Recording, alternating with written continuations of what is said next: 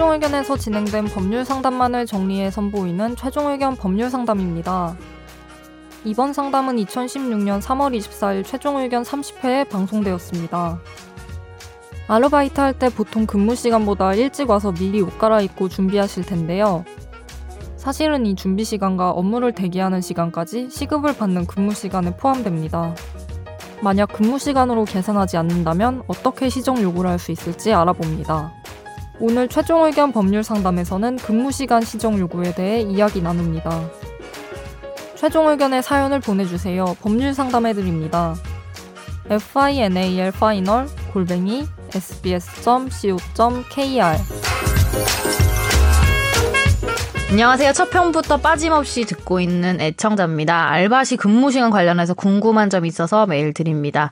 예전에 송곳이란 웹툰의 내용 중에서 근무 시간의 시작이 현장에 배치되어 업무를 시작하는 기준이 아니라 도착해서 환복, 근무 준비, 근무를 위해 이동, 대기 시간 등이 포함돼야 한다는 내용을 본 기억이 있는 것 같은데요. 지금 일하는 곳에선 준비, 환복, 투입 대기 시간이 업무 시간에 포함되지 않고 작업 현장에 타임 카드를 배치해서 업무 시간을 계산하고 있습니다. 물론 업무 마감 후에도 위 시간이 포함되지 않고 있습니다. 그러면서 철저히 관리를 한다면서 5분 이상 투입이 늦으면 30분을 대기시킨 후에 투입하고 있습니다.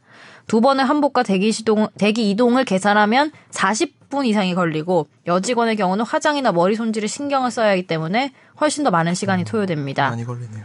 이런 경우 어떤 방법으로 시정을 요구해야 하는지 모르겠습니다. 물론 문제 제기를 하는 건 쉽지 않겠지만요. 그리고 그 시간에 해당하는 시급을 청구할 수 있는지 한다면 어떤 방법으로 해야 하는지 궁금합니다. 2, 3년을 쭉 이런 방식으로 일한 친구들도 많은데 금액으로 계산하면 상당한 금액인데요. 어떤 방법으로 해결해야 될지 가능한 것인지 모르겠지만 답변 꼭 부탁드립니다. 먼저 이게 변호사님 예, 그 근무 장소에 도착해서 예. 그때부터 근로 시간이 계산되는 게 맞나요? 어, 이렇게 한번 말씀을 해드릴게요. 제가 권지윤 기자님을 고용을 하고 있어요. 근데 이 원래 SBS에서 근무를 하다가 오늘은 야 저기 저 신촌 가가지고 외근해라.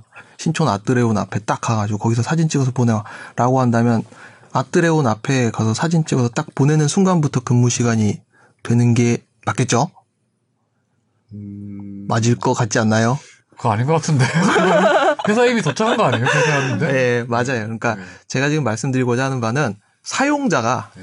사용자가 피용자한테 피용자는 이제 고용 당하는 사람한테 근로자죠, 예. 예 근로자한테 관리 감독을 하게 됨으로써 고용 계약이 이제 시작이 되고 그게 고용의 핵심인데 이 사람의 관리 감독 그러니까 고용자의 관리 감독 하에 있을 수 있는 상황이 딱 만들어지면 그때부터 이제 근로 시간이 시작- 시작되는. 거죠. 그래서 제가 이 사람을 언제까지 와서 야 너 9시까지 와가지고 너 여기서 옷 갈아입고 9시 반부터 근무 시간 들어가라고 했을 때 9시 반부터가 아니라 9시부터가 근로 시간의 시작이다. 라고 하는 거예요. 언뜻 생각해도 저희도 왜 시간의 수당 같은 거 올릴 때 네. 뭐 방송 준비하는 시간이 저희 되게 길잖아요. 사실 음. 저희 같은 경우는 뭐 준비를 2시간 하고 10분짜리 방송을 하고 음. 이러니까 당연히 포함되는 게 그럼 하나 김선재 아나운서 같은. 경우에도 아침에 방송할 때 여기 메이크업하고 하는데 하, 하려고 한 4시쯤에 출근한 거 아니에요? 네, 한 3시쯤 일어나서 4시에 와서 5시 뉴스 5분 10분짜리를 하려고 이제 1시간 넘게 준비를 하는 거니까. 야, 빡세다. 그러면 여기 일단 그 우리 질문하신 분 청취자가 예. 본인 같은 경우는 일단 보니까 사업장에는 도착을 하는데 뭐 환복 투입 대기 시간. 뭐 이런 거를 지금까지 근로 시간에 포함을 안 시킨 것 같아요 보니까. 예. 그래서 어떻게 시정을 요구할 수 있는지를 또 여쭤보셨는데 예, 어떻게 시정을 요- 시정을 요구할 수 있을까요? 그러면? 이게 또 알바니까 정말 약자 중에 최고 약자란 말이에요. 계약직보다 더 약자일 수밖에 없는 사람이라서 그러니까 이론하고 실제하고 차이가 되게 큰 분야 중에 하나잖아요. 게다가 예전에 갑자기 그 생각이 나네요. 김무성 그 대표님한테 아 이런 사연이 있으면 어떻게 해야 되냐라고 그때 물어봤던 사안이 있었는데 거기서 이제 김무성 대표님이 아 그런 사람을 잘 골라서 네, 들어가는 것도 능력이다. 그러니까 아무런 대책이 안 되는 말씀을 이렇게 해주셨던 이야기가 생각이 나가지고 좀 씁쓸한데 시정을 요구하는 건 제일 빠른 건 노동청, 지방 노동청에다가 이야기를 하시는 게 제일 빠르긴 한데요. 그러니까 노동청에다가 이야기를 하면서 결국에 여기를 다녀야 되는 상황이라면 노동청에다 얘기를 하기가 쉽지 않죠. 실질적으로. 이거 다 알, 그러니까 거고. 나갈 생각하고 이야기를 한다면 모르겠지만 여기 다니면서 이런 얘기 어떻게 해.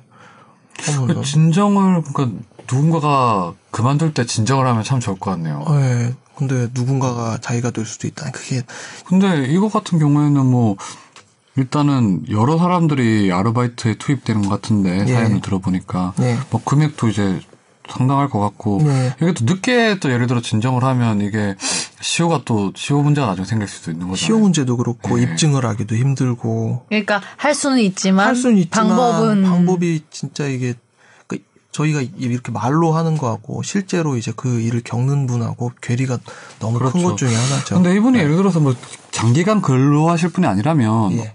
뭐 나가실 때라도 이렇게 노동청에 진정을 하시던가 아니면 뭐 요즘에 그 공익 그 노무사분들도 이제 무료로 해주시는 분들도 있으시, 예. 있으시잖아요. 뭐 공익재단 이런 데서 예.